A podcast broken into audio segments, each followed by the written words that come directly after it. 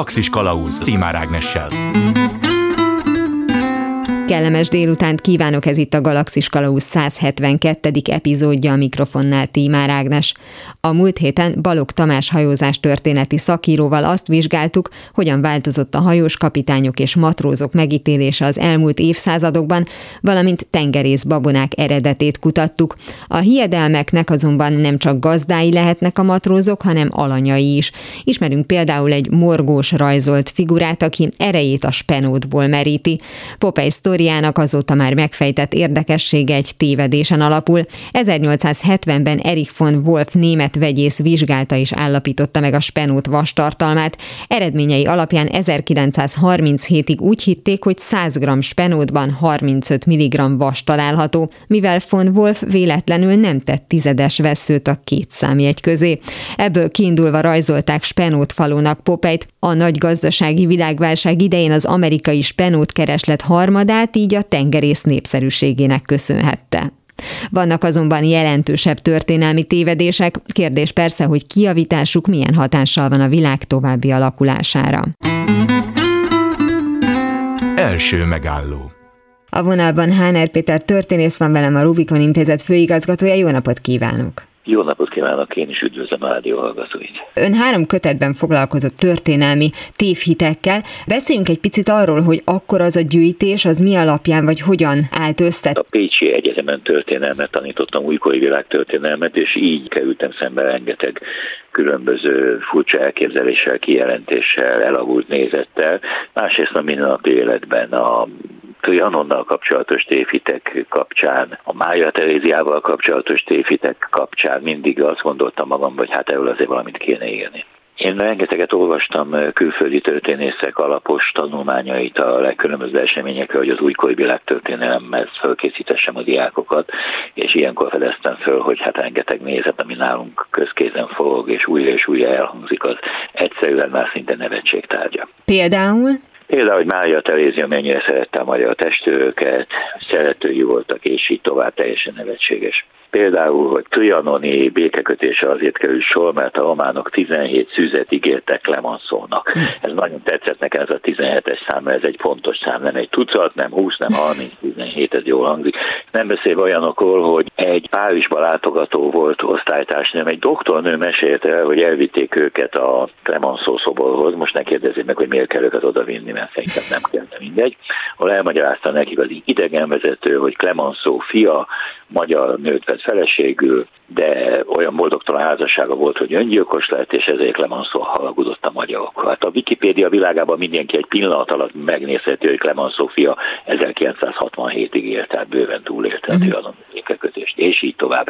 Rengeteg ilyen össze-vissza nézet keringett, ami egy idő után azt mondtam, hogy ezekről talán érdemes lenne egy összefoglaló könyvet írni. Na de hogyha a Mária Teréziás példát vesszük, és hogy szerette mondjuk a magyar testőröket, ez végül is bizonyítható? Tehát, hogy ez annyira a magánszféra része, hogy talán erről mondjuk azt gondolná laikus, hogy feljegyzések sem nagyon születhettek. Így van, de Mária Terézia olyan elkölcsös volt, annyi a ezt a bizonyos reform katolicizmus, egészséges délnémet reform katolicizmus szabályait követte. Annyira szerette a saját férjét. Ima könyvében találtak egy főjegyzést, melyre kiszámította, hogy hány évet, hány napot, hány órát töltöttek együtt a férjével.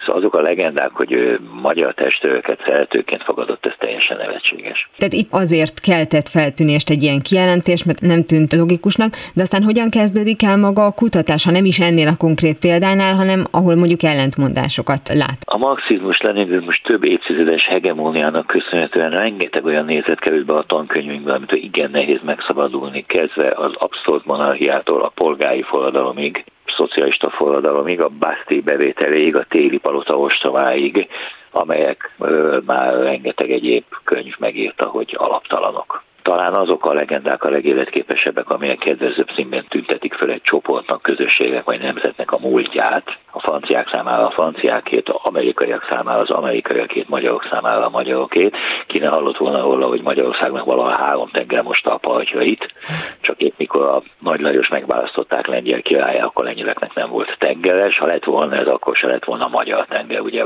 Ugyanakkor olyan tévhit is van, ami ami ilyen önkritikus, ilyen önostolzó tévhit, amely sötétebbnek mutatja be egy nemzet történelmét, mint amilyen volt a valóságban. A magyarok mindig széthúzóak voltak, a lengyelek elitták a hazájukat, az amerikaiak kiirtották az indiánokat. Tehát van, amikor ostolzzuk magunkat, amikor fényezzük magunkat.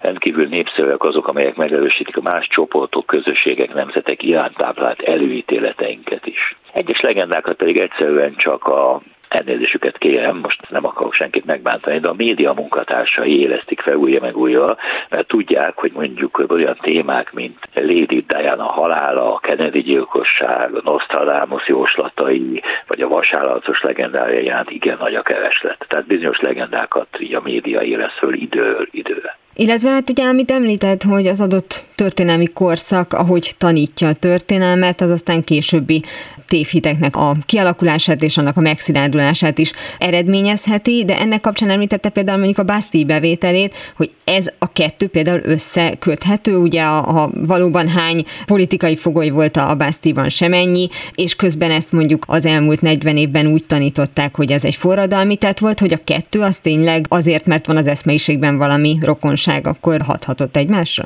Nem tudatos hazugságok ezek a tévhitek. Általában akik elfogadják, továbbadják, hisznek bennük, és nagyon sok ilyen történelmi tévhit egyszerűen a régi elavult tananyag, ismert anyag részét képezik, bekerültek a tankönyvekbe, hiába cáfolták meg a kutatások köztudóan nem sikerült beépülniük.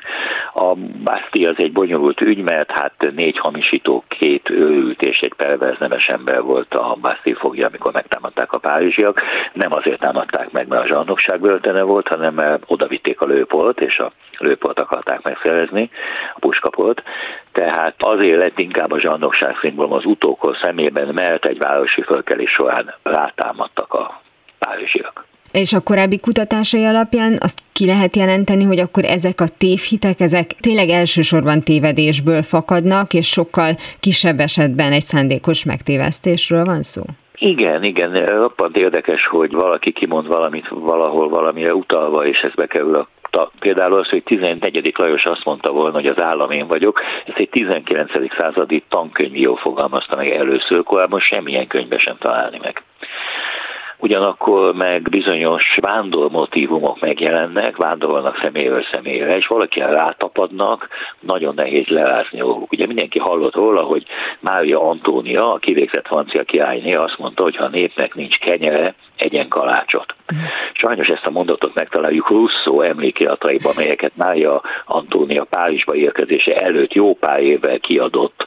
Tehát magyarán ez egy vándor motivum egy bizonyos hercegnőről, aki ilyen szociálisan érzéketlen megjegyzést tett. Egyébként ezek a tévedések akkor jellemzően nem egyidősek azzal, amikor vagy akivel történt a dolog, tehát mindig a, az utókorhoz fog kötődni, akár mondjuk a, nem tudom, a lapos föld példája, amit mindig a középkorhoz kötünk, miközben a 19. században volt nagyobb térnyerése. Tehát, hogy, hogy ezek mindig később érnek be, vagy azért viszonylag hamar tévhit lesz belőlük? Hát, hogyha valamilyen csoportnak politikai érdeke fűződik hozzá, hogy ellenfeleit befeketítse, besározza, vagy éppen, hogy a saját párt híveit fényezze, akkor az könnyen elterjed. Még Hitler életében terjedő, hogy Hitler valaha szobafestő volt, aminek az ég egy világon semmi alapja nincsen, semmilyen hasznos munkát nem végzett soha, egy szobafestő legfeljebb egy lakást tud tönkretenni, nem egy kontinenst, de ez már az ő életében elterjedt. Eszembe jutott például amikor Napóleonnak a magassága, aki majdnem 170 centével tulajdonképpen nem is számított annyira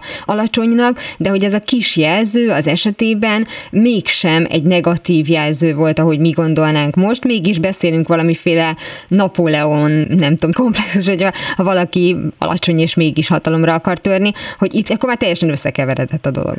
Természetesen, hát azt hiszem, hogy a magasságnak semmi köze a hatalommal való törekvéshez. A diktátorok között találunk alacsony, és találunk magas férfiakat, ha csak mussolini a Castorra, vagy Mao Zedongra gondolunk, és így tovább. Napóleon inkább nagyon ügyesen eljátszotta a külsőleg jelentéktelen, ám mégis zseniális ember szerepét. Ez a szürke kabát, ez a nem a magasságot hangsúlyozó háromszögletű alap, az egyszerű viselet ezzel mindig azt hangsúlyozta, hogy nem a külsőségek számítanak, hanem a szellemi nagyság. Tehát a propagandának is nagyon nagy szerepe volt ebben. Éppen Napóleon jó példa erre, mert az, hogy az Álkólei hídon átrohant, előre rohant a katonái előtt zászlóval a kezében, ez teljesen a saját propagandistáinak a találmánya, a csata három napig elhúzódott, és végül meg kellett kerülni a hidat, de maga Napóleon alkalmazott részmetszőket, festőket, rajzolókat, újságírókat, költőket már itáliai hadjárata során, tehát még tábornok korában, akik az ő dicsőségét zengték, és ezek nagyon tartósnak bizonyultak. Jelentősebb tévedések esetében az, hogy egyszer megcáfolják, visszacáfolják, újra cáfolják, attól függően, hogy milyen történelmi helyzetben vagyunk. Ennek mennyiben van létjogosultsága? Tehát azért ezzel találkozunk, hogy ténylegesen meg tud változni egy már korábban elfogadott kiigazítás? Nem nagyon felfolják meg, hanem használják tovább egyszerűen. Valakinek az érdeke fűződik ahhoz, hogy mit tudom én, hogy azt hangoztassa, hogy Magyarország évszázadokon át gyarmat volt, és a Habsburgok zsarnokságától szenvedett, és nem veszi figyelembe, hogy Habsburgok támogatása, Habsburg monarchiába való beilleszkedés nélkül Magyarország sose rázta volna le az oszmán birodalom igáját, hogy költői legyek, ezt újra és újra mondják, használják, elhangzik, nem tudunk mit tenni. Vannak előítéletek bizonyos nagyhatalmak iránt, manapság ez inkább Amerika, az Egyesült Államok ellen irányul. Újra és újra elhangzik, hogy a indiánokat kijatották az Egyesült Államokba, hát az indiánokat nem jatották ki, máig megvannak. Természetesen a fehérek által behúzott betegségek miatt nagyon nagy számban pusztultak el, de ez nem volt tudatos népírtás, ezt nem lehet a holokauszhoz hasonlítani, mert a szándék nem állt mögötte, nem elpusztítani akarták őket, hanem keresztény fehér farmerekké alakítani át őket, amennyire ez lehetséges a részbővekkel. Ennek dacára valaki rosszat akar mondani, Amerikáról ez újra és újra előkerül. Ugye nyilván a történelmi tévedésnek a súlyától is függ a dolog. Most az, hogy például mi történt az amerikai őslakosokkal, vagy hogy most Kártágot tényleg beszórták-e sóval, vagy sem a kettő Így között van, van mondjuk hát nyilván súlybeli különbség, de egyébként az, hogy mi ezt megtudjuk néhány évtizeddel vagy évszázaddal később, ennek mennyiben van jelentőség, ez érdekesség, vagy van olyan, ami ténylegesen át tudja alakítani a történelmi gondolkodásunkat? Félek tőle, hogy nem. Történelmi gondolkodásunkat az érdekeink, érzelmeink, irányultságunk, neveltetésünk alakítják, és csak nagyon-nagyon sokat szól az, amit aztán olvasunk, hallunk a történészektől. Történészek munkáját általában vagy a kertészéhez hasonlítom, ha optimista vagyok, aki hát mindig írtania kell a gyomnövényeket, akkor is, hogyha újra és újra kisajadnak, ha pedig pessimist vagyok, akkor Don Quixote-hoz hasonlítom, aki a szélmalmokkal próbál harcolni. Mennyire lehet látni azt, hogy szélmalom harc-e? Tehát ki lehet-e jelenteni valamiről, hogy oké, okay, most ezt megcáfoltuk, most már tudni, hogy ez az igaz, vagy pedig az, ami mondjuk például ebben a három kötetben szerepel, abból még előkerülhet valami, ami egy újabb kutatás eredményeként újabb megcáfolásra kerül, akár mondjuk jogosan. Természetesen minden tudományos munkát az jellemez, hogy megszáfolható. De amikor történészek egész nemzedéke állít valamit, és mégis bekerülnek az ellentét a köztudatban, mert bizonyos politikai rendszernek ehhez fűződik érdeke, akkor az azért más helyzet. Ma már azért senki sem állítja, hogy Lenin humanista volt, és a kommunista kísérletet Stalin tette tönkre, tehát ez viszonylag eltűnt. Nem is vettem be a tévhitek közé a görgeivel kapcsolatos, hárulással kapcsolatos vádakat, mert hát ma már azért nem se veszik sokan komolyan. Eléggé eltűnt ez a vád, úgyhogy azért vannak eredmények, főleg a magyar történelem során. Igazából azt mondhatnám, hogy ha tényleg érint minket a történelmünk főbb fordulatait egy-egy esemény, akkor az viszonylag gyorsabban bekerül a köztudatban a cáfolata is. Ugye ez nem kifejezetten történelmi tény, de ezt nagyon szeretjük mondani, hogy a kínai nagyfal az olyan nagy, hogy az űrből, a holdról mindenhonnan látható. De akkor ezek szerint ez is a tévhit kategória. Hát ez egy fantasztikus mondás, amit azt minden józan ember belátja, hogy egy olyan viszonylag vékony, bármilyen hosszú is, de mégiscsak vékony építmény, mint a kínai nagyfal, az nem látszódhat holdból és az űrből, vagyis hogyha látszódik, akkor egy stadion, vagy egy nagyobb építmény, egy parlament, egy anyahajó, az sokkal jobban látszódhat, mint a kínai fal, amely hát néhány méter vastagsággal rendelkezik, ugye vele. Egyetlen hogyan hinthették ezt el, vagy erre vonatkozóan például már nem lehet eredményeket találni, hogy honnan is indul egy ilyen tévhit? Hát honnan származhat ez a legenda? 18. századi felvilágosult tudósok és írók nagyon nagyra becsülték a kínai kultúrát. A Wikipédia szerint egy William Stackley angol régész említette először ezt a tévitet egy levelében. Az észak-angliai Hadrianus faláról írva így fogalmazott, hogy egy 80 mérföld körüli falat csak a kínai fal múlja felül, ami a földgolyó egyik jellegzetessége és a holdról is felismerhető. Na most ezt aztán különböző egyéb újságírók és politikusok tovább vitték, megerősítették. Egy Henry Norman nevű angol újságíró és politikus a távol-kelet népeiről és politikáról írott kötetében, amely 1895-ben jelent meg, így írta, hírneve szerint az egyetlen emberkéz alkotta a mű a földgolyón, amely látható a holdról. Tehát evidens, hogy olyan korszakban jelentették ezt, amikor Holdon még nem járt ember, és ez nem volt bizonyítható. Ekkoriban fedezték fel a Marson bizonyos csatornáknak nevezett földrajzi nyomokat, tehát ezért gondolhatták, hogy a hosszú építmények felismerhetők az űrből, de még 1932-es népszerű képeskönyvek is terjesztették az Egyesült Államokba ezt a gondolatot, belekerült a legtöbb útirajzba, történelemkönyvbe állandóan emlegették. Nagyon érdekes, amikor 2003-ban Yang Li az első kínai űrhajós visszatért az űrből, maga is bevallotta, hogy nem látta fentről a falat, de a kínai kormány kérésére ezt a kijelentését nem vették be a hivatalos jelentésbe. Hát szeretjük a meséket. Nagyon szépen köszönöm Háner Péter történésznek, a Rubikon Intézet főigazgatójának, hogy mindezeket elmondta. Köszönöm szépen én is az interjút. Azonnal visszatérünk a normális állapotokhoz, mihelyest bizonyosak leszünk abban, hogy mi is a normális. Egyes kételjeinket a történészek űzhetik el, másokat a pszichológusok, és nem csupán terápia segítségével. Jó pár kérdésre kaphatunk olyan választ, amely nem csak nyomokban tartalmaz igazságot, talán csak jól kell feltenni a kérdéseket, meg az sem árt, ha az említett pszichológus rendelkezik egy megfelelő masinával. Második megálló a vonalban Kerekes Tamás szakpszichológus, poligráfos szakértő van velem. Jó napot kívánok! Jó napot kívánok! Akkor rögtön belevágunk abba, hogy a hazugságvizsgáló hogyan is működik, mert nagyon sokat szoktuk azt látni filmeken, leginkább ugye krimikben, meg azt látjuk, hogy nagyon ideges és izzad az alany, akire rácsatolták ezt a dolgot, de tulajdonképpen ez a műszer, ez mit észlel, mit vizsgál? Valójában ez egy fiziológiai mérőműszer, a vizsgált személy légzés változását, vérnyomás változását, púzusának változását, verejtékezésének változását, és akkor ezek mellé szokott még esetleg kiegészítőként mozgásérzékelő használni, illetve vannak olyan pluszérzékelők, amik esetleg különböző izomaktivitásokat mérnek. Egyszerűen szólva, ugye hát ez csak a gép. Ehhez ugye kell egy szakember. Egyrészt gondolom a kérdések fajtája, minősége miatt is, meg hogy ezeket a reakciókat észlelje és kielemezze. Így van, bár manapság már ugye számítógépesek a rendszerek, úgyhogy ez azt jelenti, hogy értékelő kísérő szoftvereket szoktak adni a készülék mellé, úgyhogy lehet ezt is használni, bár ezek a régét mondhatlanok. A lényeg tényleg az, hogy a megfelelő kérdéseket összeállítva tudjuk jól kiértékelni az anyagot. De amit említett, hogy például mondjuk azt, hogy mennyire izzad a, a páciensünk, tehát vannak olyan plusz látható részei ennek a dolognak, amit a gép nem fog tudni kimutatni, de azért jó, hogy ott ül ez a bizonyos szakorvos, mert ő tudja, hogy mi az, amit az adott kérdéseknél figyelni kell. A kérdések összeállításánál fontos, hogy lehetőség szerint teljesen lefedjük azokat a lehetőségeket, amivel az illető találkozott. Tehát ugye van olyan kérdés, amire azt várjuk, hogy őszinte választ adjon, tehát ez egy teljesen semleges kérdés.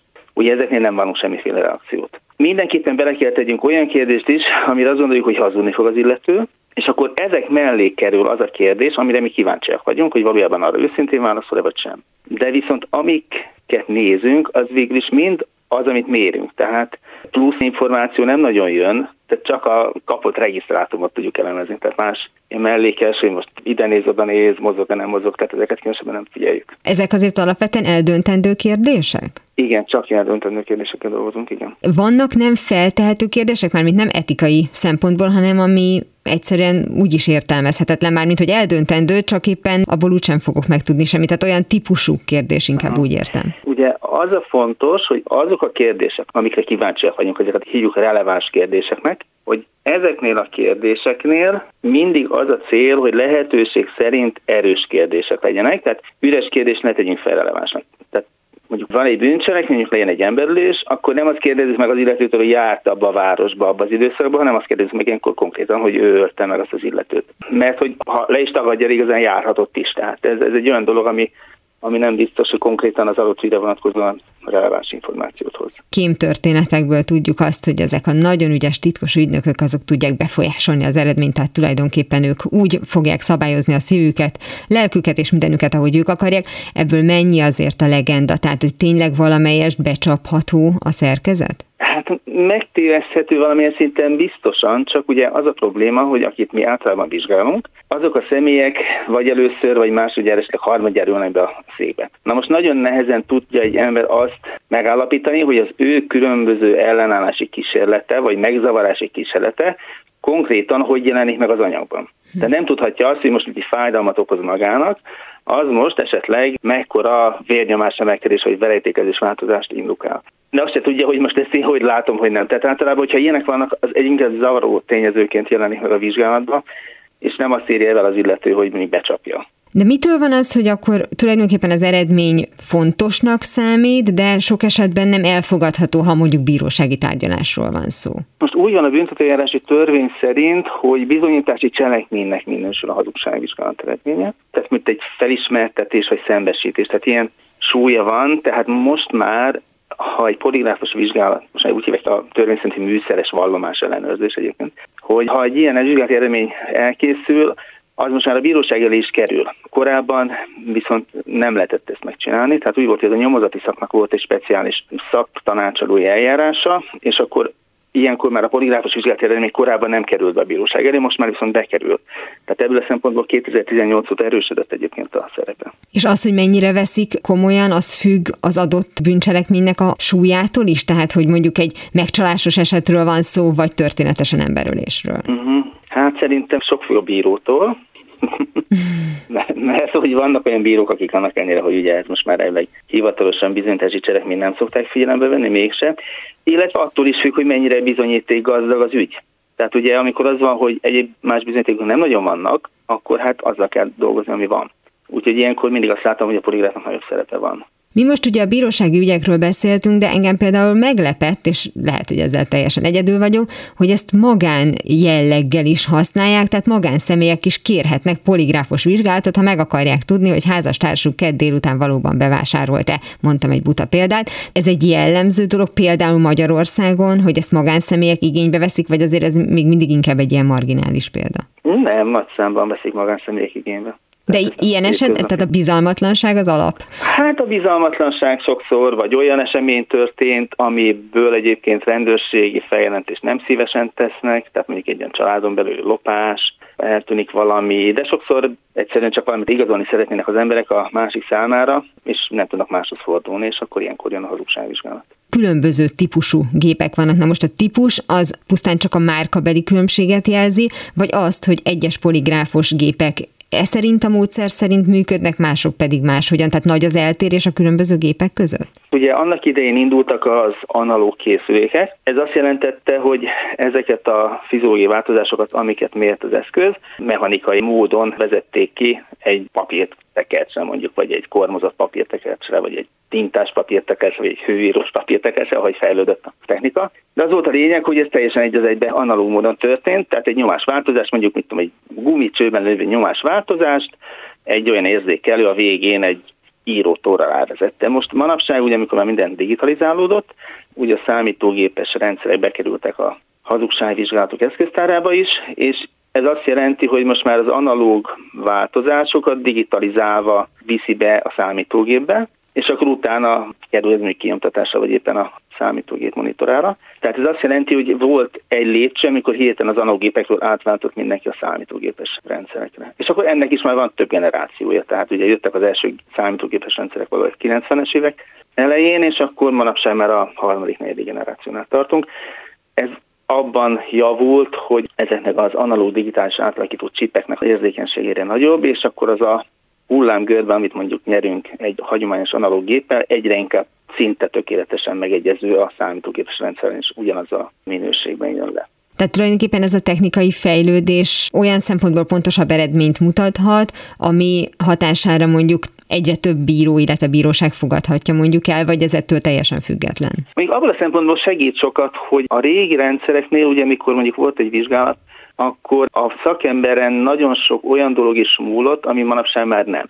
Tehát például, amikor beállította az ember a gépet régen, akkor az nagyon fontos volt, hogy menet közben se változzanak különösebben az értékek, mert mondjuk lehet, hogy erre jól működött a gép, de aztán egy idő után mondjuk megváltozott ez valamire, amit illető mondjuk a vizsgálati szépen megmozdult, és akkor onnantól kezdve elállítódott az egész, és akkor folyamatosan állítgatni kellett. Na most manapság már a számítógépes rendszereknek köszönhetően ezek után állítódnak. Tehát nincs akkora figyelem a gép kezelésen, viszont emiatt többet tud a vizsgáló figyelni konkrétan a paciensre. Tehát ebből a szempontból lett talán pontosabb a készülék. Most a bírósági felhasználás tekintetében azt hát nem tudom, ezen én is gondolkodtam. Tehát jobbak a gépek, hogy ne. Meg ugye most már vannak ezek a kísérő szoftverek, amik oké, okay, nem teljesen pontosak, de azért mégiscsak, ha több szoftverrel is ugyanaz a értékelés jön ki, akkor azért az elég meggyőző. Hamarosan folytatódik a Galaxis Kalausz benne az interjú Kerekes Tamás szakpszichológussal, poligráfos szakértővel.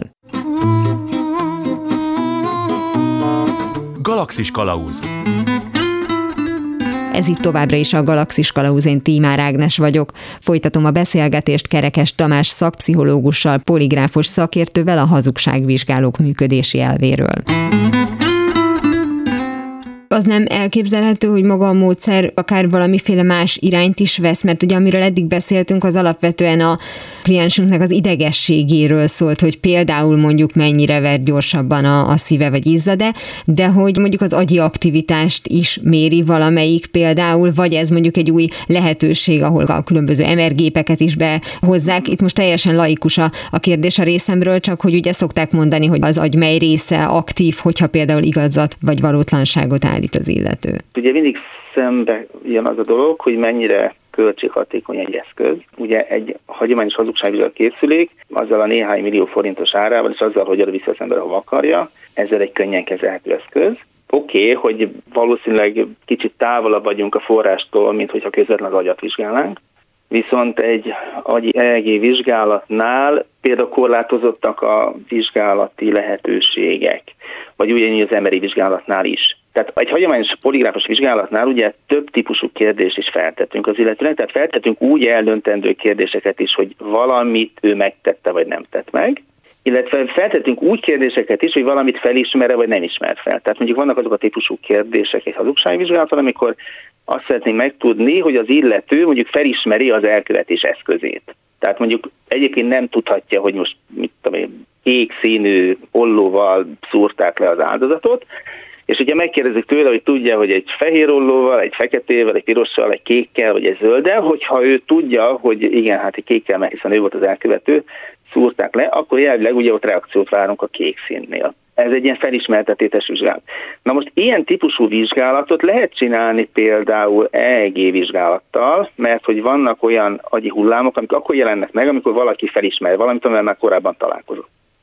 Viszont olyan típusú kérdést, hogy most ön ölte meg XY-t, ön lopta el a karikagyűrűt, stb. ilyen kérdéseket viszont nem tudunk feltenni, mert az egy teljesen más típusú agyi tevékenységet indukál, és nem tudjuk, hogy ott mit kell egyáltalán nézni. Na most az MRI vizsgálat meg pont ugyanez, tehát ott meg az van, hogy ha viszont egy ilyen hazugság, őszintesség dologban megyünk, akkor látjuk, hogy melyik az agyi terület, amelyik hazugságnál aktív, Viszont pont egy ilyen felismertetése dolgot meg lehet, hogy nem tudunk megcsináltatni vele. Tehát, illetve hát most befektetjük oda egy készülékbe az illetőt, és akkor rémacerás egyébként is. Tehát azért mondom, hogy praktikussági oka is vannak annak, hogy manapság fejlettebb technológiák mellett is inkább ezt használják a szakemberek. És hogyha maradva ugye ezeknél a hazugságvizsgálóknál, amelyek most leegyszerűsítve az idegességet vizsgálják, azt lehet mondani, hogy hazugság esetén még idegesebb az illető, hiszen eleve gondolom egy ilyen vizsgálat alatt az is ideges, aki egyébként ártatlan, tehát még idegesebb, vagy máshogy ideges, ezt kimutatja a gép? Hát most nem is az idegességet vizsgáljuk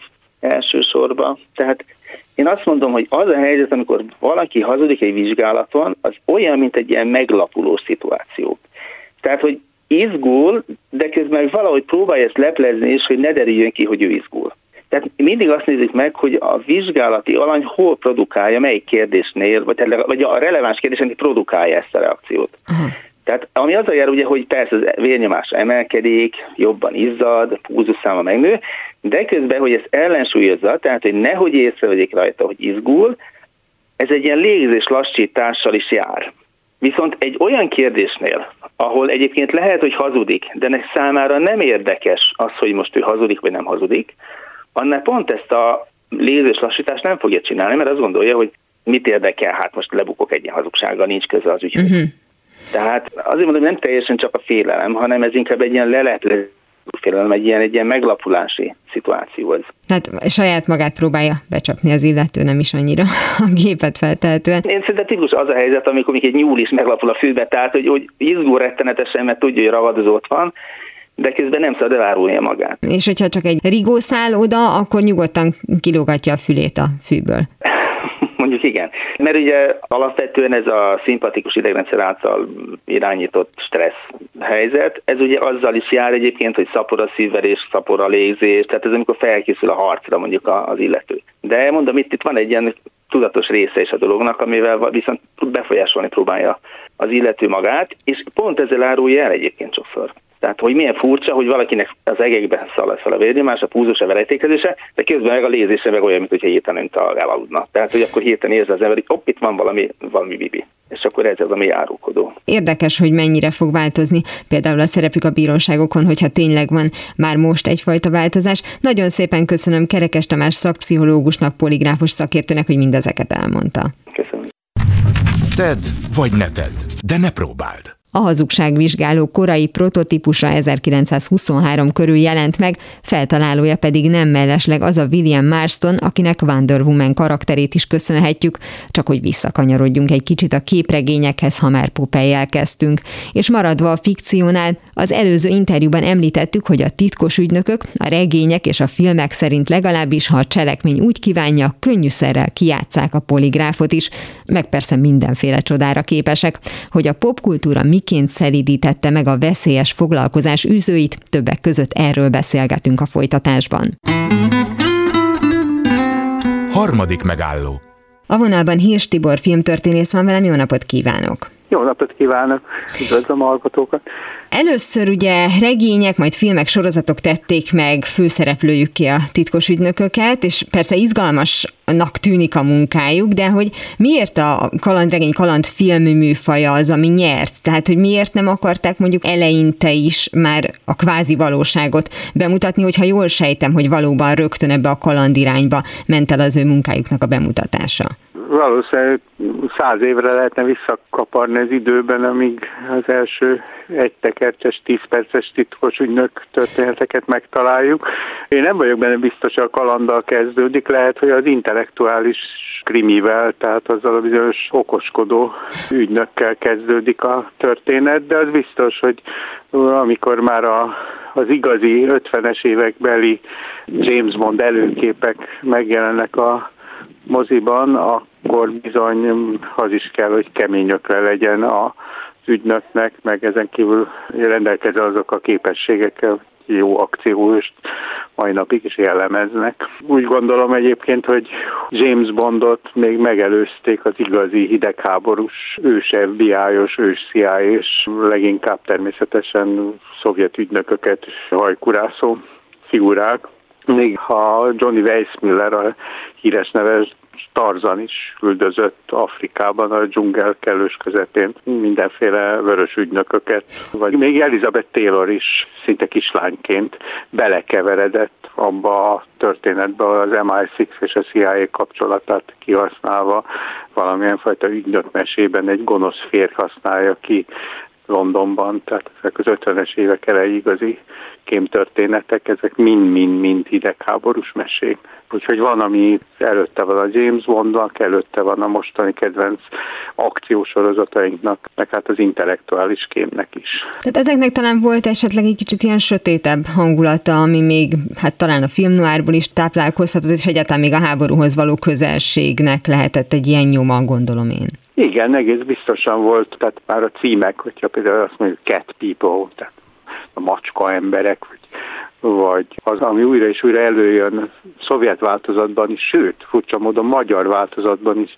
Szegény Várkonyi Zoltán rendezte a nyugati övezetet az 50-es évek elején, ami igazi autós üldözés a kelet és nyugat Berlin között, az mindig megvan, tehát van amerikai változata is, ahogy éppen csak átlépnek az üldözők elől a keleti zónából a nyugatiba, vagy fordítva tehát ott egy NDK öntudatos munkásként Gobbi Hilda vezeti a kis, kis autót, amin Somlai Artur professzort a gonosz CIA és sok elől visszamenetítik a keleti zónába. Természetesen ott is van egy rávigyázó munkáskáder, Az, hogy éppen melyik titkos ügynök számít jó fejnek, az ugye a gyártó országtól függ, és ugye az adott történelmi kortól. Itt persze nyilván a CIA is volt a, a gonosz, de hát aztán amikor a legtöbb filmet, legtöbb sorozatot előállító nyugat gyártotta ezeket a titkos ügynököket, akiknek szorítanunk kell és kellett, ott mindig a szovjet vagy ex-szovjet ügynök volt az, akit utálni kellett, vagy akivel összecsaphatott. Az egy gyönyörű hidegháborús, együléses fejlődés követés lehetőség, tehát végig mehetünk évről évre, pontról pontra, hogy hogyan olvad a jég a 60-as évek elejétől mondjuk a 70-es évek végéig, amikor is mondjuk egy James Bond ügynök először még magával a szovjetekkel csap össze, bár már ott is ott van, hogy egy, egy kiugrott szovjet ügynökkel, aztán már a kínaiakkal, akkor már újra a kínaiakkal, de a kínaiak is egyre kevésbé maguk gonoszok, hanem már ővel bevonnak egy magánszervezetet, aztán pedig a szovjetek visszatérnek ugyan, de csak mindig egy ultraradikális és a szovjetek szemében is árulónak számító harmadik világháborút kirobbantani óhajtó félőrült tábornok ellenség, tehát soha nem maga a, a teljes KGB és államgépezet, akivel egyfajta fraternizáló a kapcsolat, ahogy illik is igazi professzionalisták között, tehát két szuperkém között. De ennek a csúcsa, mármint a barátkozás csúcsa, aki, aki szeretett engem, ahol ugye egy igazi szexszimbólum a szovjet ügynök, akivel együtt ringatóznak a gumicsónakon a film epilógusában 007-es és a szép ügynöknő. Tehát egy 50 évnél idősebb sorozatról beszélünk, tehát ezt az enyhülést ezt mondjuk tökéletesen végig lehet kísérni, hogyha őt megvizsgáljuk, de egy picit, ha elé tekintünk, akkor ott is van egy bizonyos enyhülés abból a szempontból, hogy az atombombától való félelem az egy tényleges félelemként volt jelen az emberek életében, tehát még talán nem akartak feltétlenül ebből egy kicsit ilyen viccbe vagy szórakozásba hajló kalandfilmet csinálni, és ugye az említett sötétebb hangulatú titkos ügynökös filmet filmek azok még valószínűleg erre reagáltak, tehát ott már lehetett látni, hogy amikor az első könnyedebb változat megjelent, akkor az már annak szólt, hogy már nem félünk annyira, vagy épp, hogy félünk, de akkor inkább, inkább próbáljunk meg úgy csinálni, mintha nem félnénk, és ha így is volt, akkor ebben James Bond volt tulajdonképpen a, a kezdő. Lehet mondani, tehát az 50-es évek azért nagyon más. Tehát az 50-es években ugye az a bizonyos Monster Age, amikor Hollywood áttételesen ontja azokat a szifiket, amelyik a mindenütt jelenlévő ellenségről szólnak, amelyek felveszik az ember alakját, és amiben természetesen szovjet ügynököt kell akkor is beleképzelni, hogyha a csillagközi térből érkezik. De a közvetlen és, és szó szerint explicit kémfilmek száma sem kevés, és mint mondom, aki igazán hazafias amerikainak számított, és ráadásul a McCartney őrületben is a konzervatív oldal barátja volt, akár a Westernnek legendás ikonsztárjáig, John Wayne azok mind eljátszották, hogy ők keményüklű kémek is tudnak lenni. Ő személy szerint és konkrétan mindent megcsinált bizonyos filmjeiben már az 50-es évek derekán, amit aztán később James Bond, tehát volt neki a James Bond filmek protokollja megköveteli, meg volt az a nője, a történetben, aki a gonosz küldött, és akit végül le is kell győzni, de mellékesen le is lehet lefeküdni. Meg volt az a nő, aki szegényke áldozattá válik menet közben, és meg volt, akivel ugye a végén ringatózik, ahogy az előbb mondtam. És viszont, ez fontos, ellentétben a 60-as évek, 70-es, 80-as bondjaival, egy ilyen 50-es évek figura az bizony magukkal a szovjet ügynökökkel küzdött, nem áttételek és bonyolult kapcsolatok és elpártoló és szakadár és egyéb figurák, hanem egyszerűen magával a gonosz sztálinista rendszerrel. Tehát ugye ez ott egy fontos elem volt még az időben. Ennek is volt, hogy, ha, hogy a kérdésre válaszoljak, egyfajta enyhülés idéző vagy sejtető változata. Például ugye ilyen a nagyszerű Ninocska sorozat, ugye a Ninocskát még mint vígjátékot, tehát az átpártoló szovjet komisszárnőt, akit Gréta Garbó játszott még a 30-as évek derekán, ő is rendezte, de ez a Ninocska annyira népszerű volt Amerikában, hogy aztán föltámadt az 50-es években, és ugye a Sejem Harisnya címen Broadway musical is készült belőle, tehát abból a szovjet ügynökből, aki átáll a túloldal, az ellenség oldalára, vagy a, ugye az amerikai szemmel a jó oldalra, tehát ennek hirtelen meg volt ez a külön világa, és az inocska, hogy is mondjam, köpenyegéből mindenféle filmek bújnak ki, tehát szép pilótanő, mármint vadászpilótanő, szovjet vadászpilótanő, aki szintén John Wayne-be az őt fogjulejtő amerikai pilótába szeret bele, amerikai ügynök nő, megint csak szép nő, aki siker átállítal, és többi. Na ezek az enyhe változatok abból a bizonyos sötét hidegháborús mélypont évtizedből, az 50-es évekből. Igen, és ahogy említette, hogy akár feltámadhat évtizedekkel később is egy figura, van egy ilyen különleges képességük ezeknek a titkos ügynököknek, hogy 50 éven keresztül képesek 30 évesek lenni, nézzük meg James Bondot, de hogy ugye nem ő az egyetlen, azt lehet mondani, hogy leuralja a piacot, mert azért John Le Carré iszonyatosan aktív volt, és aktív még most is, és rengeteg regényét adaptálták, de akár mondjuk Tom Clancy-nek a Vadászat a Vörös Októberre és az összes Jack Ryan, aztán most már ugye sorozat szinten is megjelenve, tehát hogy, vagy akár mondjuk az Uncle, ami még riméket is megjelent, tehát hogy azért, ha azt mondom, hogy titkos ügynök, akkor 10-ből 9 ember James Bondot fogja gondolom még mindig rávágni.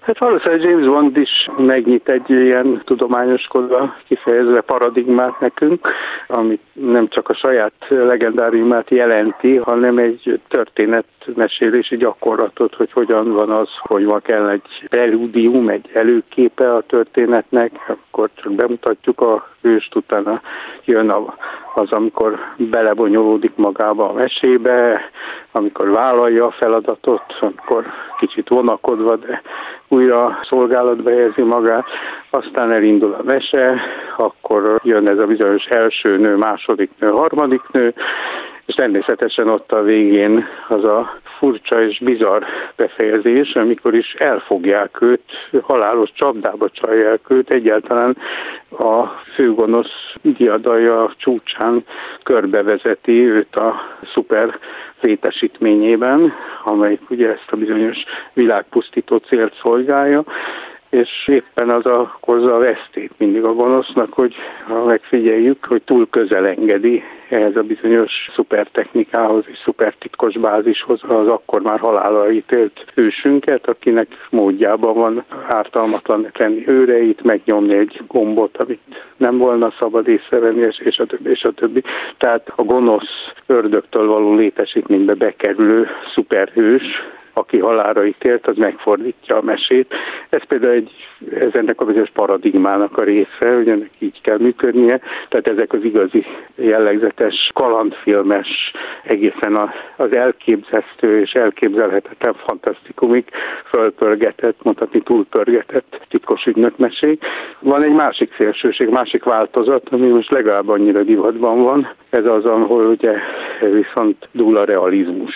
Tehát a történetek mintha bevezetnének minket a létező titkos ügynökségek, és méghozzá nagy állami vagy állam közeli ügynökségek és irodák kulisszatitkaiba, tehát mintha leselkednénk, és akkor ugye a nagyon professzionális, nagyon aprólékos, növényesen szürkén kisrealista mesébe találjuk magunkat, ahol ugye a ügynökök szomorú kis hétköznapjait kell figyelnünk, amik persze nem jön egy esemény, amelyik szintén nagyon érdekes, viszont amikor felállunk egy ilyen film vagy egy sorozat epizód után, akkor azt érezzük, hogy mi most ki lettünk képezve. Tehát vagy valamit megértettünk. Nekem meggyőződésem, hogy néha ezek a filmek, hogy is mondjam, csak a egyszerű civil, és amúgy természetesen lélektanilag erre fogékonyabb néző számára veszélyesebbek, mert mint egy szuperketyerékkel és csillogó-villogó technikával dolgozó nagy produkció, mert ezekből ez most nekem a, amúgy számomra rendkívül élvezetes női főszereplős Homeland, a belső ellenség címen futott magyarul, sorozat jut az eszembe, tehát ez a bizonyos hétköznapiság és aprólékosság azt a képzetet kelti, hogy hát hiszen mi most már látjuk a lényeget. Szerintem ezek a az amúgy leleplezésre szánt hollywoodi történetek több összeesküvés elmélet hívőt csináltak a egyszerű nézői tömegekből, mint egy szélsőséges párt, akinek mondjuk ez van a zászlajára írva.